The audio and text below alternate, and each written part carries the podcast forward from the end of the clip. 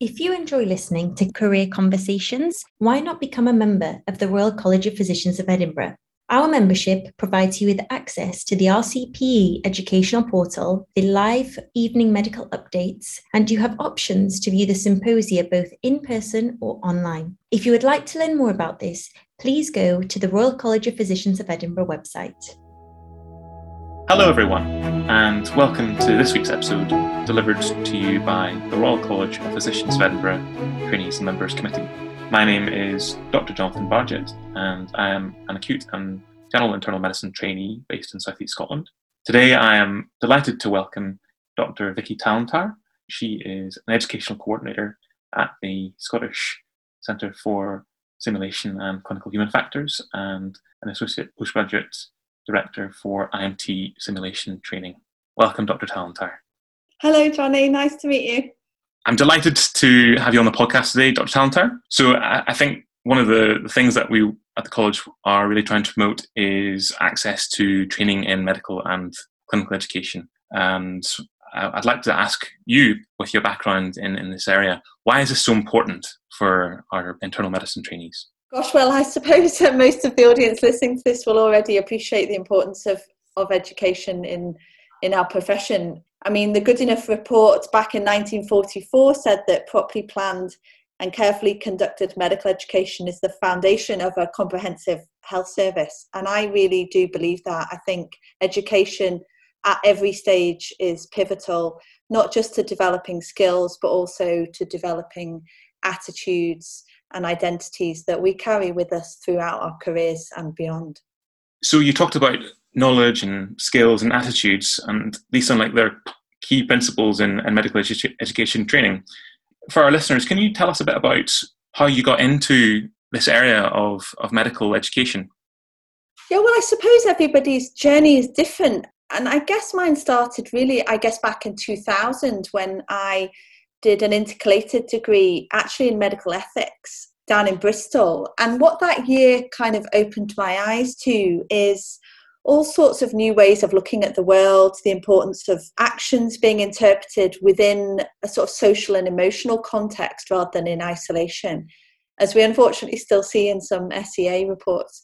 But I think really I sort of then went back into finishing my degree in Edinburgh and and of course my junior training. And then in 2009, I applied for a fellowship at the University of Edinburgh, a fellowship in medical education that was two years long. Um, fellowships that are still running, and really that was, I guess, the transition point in my career in terms of the skills that I developed over those two years, the relationships that were formed. I undertook my doctorate and really over the last 12 years I've, I've built on that.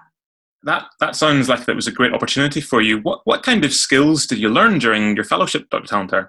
Well, I was really immersed in the university in Edinburgh and um, got to work alongside some really experienced educationalists. I never liked that term, but doctors who'd really immersed themselves in, in medical education and made it a big part of their careers. And so I learned lots and lots of teaching skills. I learned that in lots of different formats and spent a lot of time with medical students. But what I also learned is an approach to medical education research through a lot of reading, some courses that I went on, um, and some mentorship that I was lucky enough to have about the development of some research skills that were really fundamental to doing the sort of work that I wanted to pursue. And through that, develop the skills to complete a doctorate in medical education, which was the first medical education MD in Edinburgh, um, and I'm really delighted that subsequently that's continued. And there's there's maybe 11 or 12 been awarded since since I did mine, and so it's absolutely brilliant that that level of scholarship has continued within the department. But at the time, it was quite a battle to be allowed to to pursue that course, um, but it was definitely one that w- that was worth fighting. And the skills that I developed then have allowed me to go on and continue to do the education research that I do now really interesting to learn how your journey into medical education has progressed there. And I guess one of the key values that the Royal College of Physicians of Edinburgh has is promoting time for research and training. And I guess one of the things that I'd like to follow on from what, what you've said is, is how can our foundation year doctors and our, our general internal medicine trainees pursue an interest or explore an interest in clinical and medical education now? I mean, things are difficult just now with the pandemic, but hopefully things will be more back to normal soon. And I think there's loads of different ways to get involved. I would say the key thing is probably finding someone who, if not formally a mentor, someone who will at least help you along the journey in the early stages of opportunities to teach, which is really, I started teaching on ALS courses and things like that. And so, opportunities to teach if you're interested in doing some research, then someone who's got some experience in that field. And then there's some really good courses that you can go on. There's sort of week long courses that will hopefully start up again soon. Um, and then there's some specific medical education training that uh, research training that you can do. So there's there's loads of ways to get involved. I guess one of the first steps for me being an acute physician was through ALS, but that's certainly not the only route. And I guess picking people's brains who are involved in education as to how they started would really be helpful for trainees wanting to, to get involved. So you mentioned that there are some courses such as um, going through advanced life support. What other courses would you recommend well, it depends what sort of education people are interested in. In terms of getting involved in medical education research, then ASME, the Association for the Study of Medical Education, runs some really good research specific courses. And, and we've just launched one ourselves because there wasn't one in Scotland, but we've launched getting started in simulation based research course at the National Simulation Centre in Larbert. So, if you want to get involved in teaching simulation rather than researching simulation, then there's lots of really good faculty development courses. Lots of health boards run them locally, um, but there's also availability at the National Simulation Centre as well in Forth Valley. So there's there's lots. It depends on what type of education. If people want a broader approach, then there's certainly a summer school at the University of Edinburgh that offer really broad education um, educational approach with introductions to lots of things like designing OSCEs and assessment processes. So it really depends on what particular facet somebody's interested in. And I think that's really good for the, the listeners to to know about what, what's out there and what's available. I think the University of Edinburgh also does a medical um, education or clinical education master's program, which I would like to, to really highlight as well. I, I guess what I'd like to ask you in particular, then, Dr. Tallentire, is about your simulation research. So, just for the listeners, what, what is medical simulation um, as a starter? Well, I think most trainees uh, and consultants now are familiar with what simulation is and, and the role that it can play. But essentially, it's mimicking um, either a procedural skill or some form of communication or some form of immersive scenario with plastic mannequins so that people can rehearse these high stakes um, actions, procedures, communications, whatever it is, before they have to do it for real in the workplace. And then also, alongside doing it for real in the workplace, they can further enhance their skills by really deliberate practice. So, having someone watch and critique and then perhaps rehearse again what you're doing. So, even for quite experienced clinicians, it can be invaluable for somebody to really dig in detail into exactly your decision making processes and a lot of other non technical skills, which we do find it really hard to rehearse and critique within our clinical practice. Yeah, and I think you mentioned the pandemic and how that has interrupted medical education and training as a whole. But in terms of giving our trainees opportunities to explore this. What would your advice be for them now if, if they want to explore their interest or um, whether they are interested in medical simulation? So there's lots of ways to get involved. Virtually all health boards will be running simulation programs. There's foundation simulation certainly running across Scotland and there are lots of simulation opportunities. Most health, health, health boards will have a lead for simulation, so it's finding out who that is, getting involved through them would be the first port of call to do it locally. There's also the National Simulation Centre who run um, faculty development courses to teach the basics of teaching, of facilitating simulation. And then there's lots of things that you could get involved in there as well if you're near enough. There's really awesome simulation stuff going on in Aberdeen and Inverness. Um, and there's loads of people up there who are heavily involved, particularly from a surgical perspective in Inverness. And so, really, for, for any specialty that you're involved in, you'll be able to find uh, someone within your health board or, or near enough to your health board who's keen to get you involved in their simulation activity and hopefully get you upskilled in the early days of, of facilitating. So um, I think it's really useful just to to get an insight into how simulation training works. And I guess through my career, I've experienced it as a an undergraduate and a postgraduate, and sometimes simulation can give the the trainee a, a bit of fear, or um, maybe sometimes people relish in it. What what would your advice be in in how we we approach simulation? Well, I mean, absolutely. I remember doing it as a medical student and being terrified, and that's absolutely not the way that I run simulation and that most of my colleagues run it. You know, I'm always very, very clear at the start of the day that the simulation should be a formative learning exercise. I, I'm not involved in simulation for assessment, although it does exist, but you have to be very careful around how that's done and the validity of what you're doing the sort, sort of simulation that I do is an opportunity for us to really explore what aspects of our practice we need to work on to be better doctors.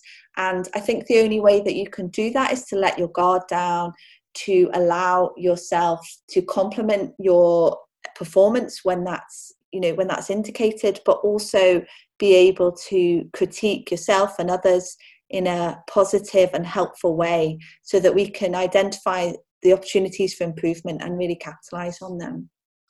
It sounds like simulation training should or could be an integral part of, of training in, in general medicine and internal medicine. I'm, I'm aware that it's already started to, to be incorporated into the new internal medicine training curriculum.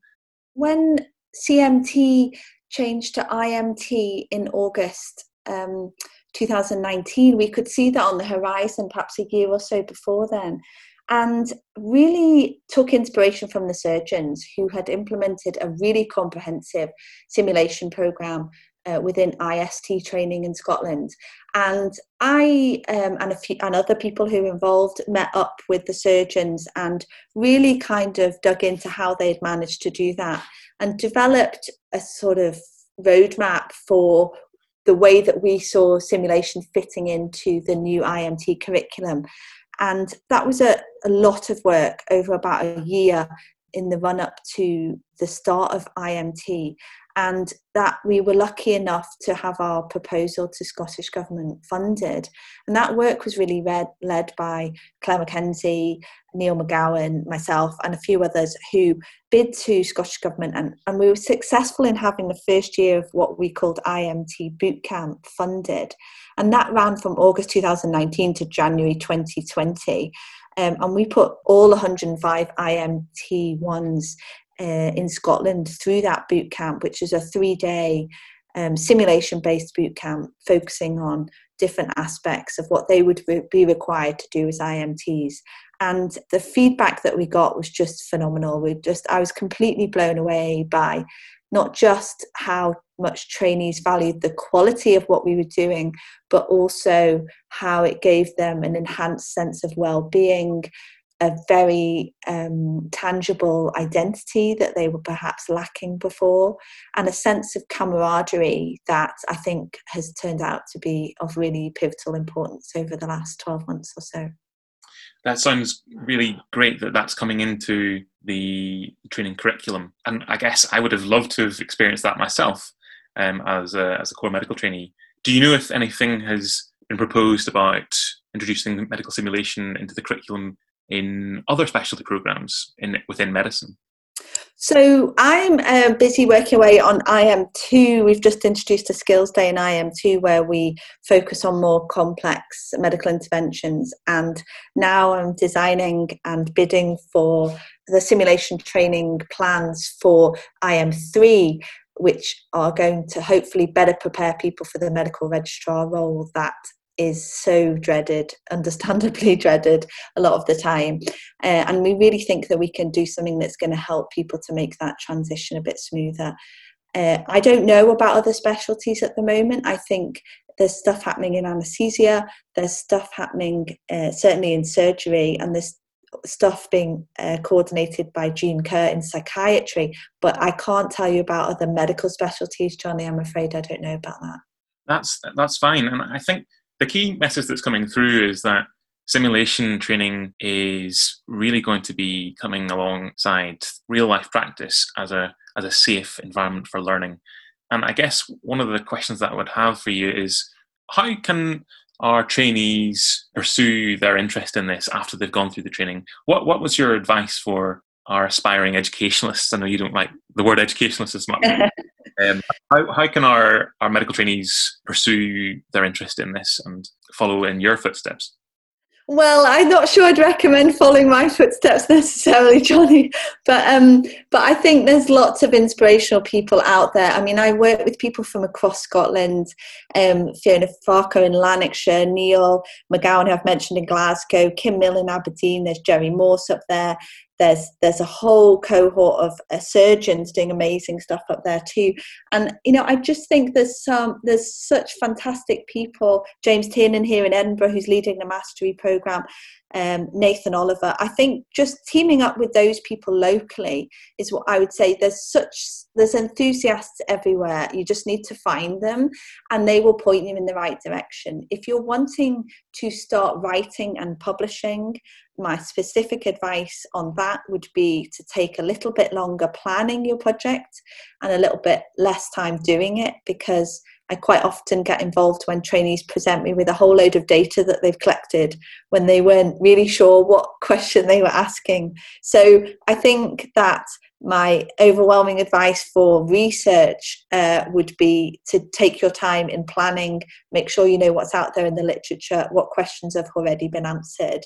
Um, if that's the sort of area that people are keen to get involved in, um, if you're keen to get involved in sim there's loads of opportunities to first of all be trained properly in the methodology which looks simple as a as a participant but is really quite complex as a facilitator. And I, i've been doing this for about 12 years and i'm still learning all of the time and i still make mistakes when i'm facilitating. And so there's, there's a huge amount to learn and a huge amount to think about when you start try and go on a course, get some robust understanding of the methodology, and then just try and rehearse as much as possible. Try and take every opportunity to teach. I mean, I used to do that in my days off. I used to do it sometimes in annual leave, and that's not, I wouldn't recommend that now. I think we all need breaks. You know, we all need holidays, perhaps more than I used to appreciate, but I think take every opportunity that you possibly can. That's really helpful advice, and I'm, I'm sure our our listeners, our internal medicine trainees, our foundation year and general internal medicine trainees will really appreciate that. What I'd really like to sort of close with is just your key take home points and advice for our trainees going forward, having, having just touched the surface of medical education, clinical education, and, and simulation training. Difficult question, but I think probably in early days of being involved in medical education, there were things that uh, my research partner Sam Smith and I were told we couldn't do. We couldn't do a doctorate, we couldn't do an MD in medical education, and we, um, in a very respectful but very tenacious way, really fought against that decision. And I think that if you really want to do something and you really believe that you're capable of it, then sometimes you don't accept no for an answer. And as long as that's done with respect for the institutions and the people involved, um, and the arguments are well thought out and coherent and non emotional, then I think really sometimes you can get people in authority to change their minds. The other bit of advice that I would have for people is try to form a team.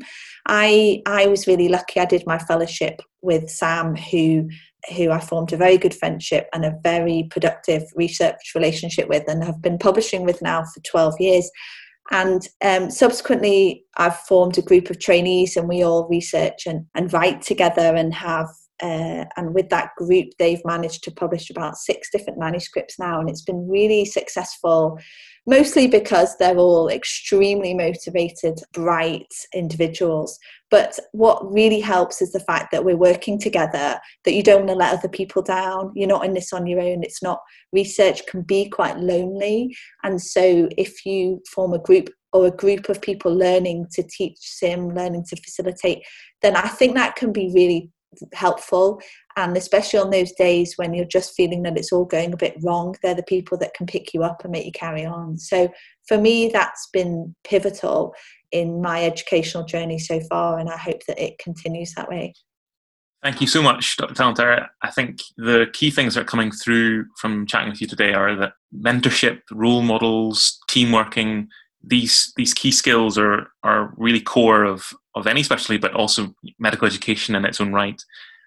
Is there anything else you'd like to um, chat about and discuss? I mean, the only thing that I would add is that the Trainees and Members Committee, I was secretary of that committee for a few years, and, and it was a big part of my um, formative years uh, in and really helpful in understanding educational structures, the college, where that fits in, what its role is. And, you know, I know what hard work it is to be a part of that. And I know in, it's in most people's spare time. And I think you just all do such a fantastic job. So thank you very much. Thank you so much for, for joining us, Dr. Tallentire.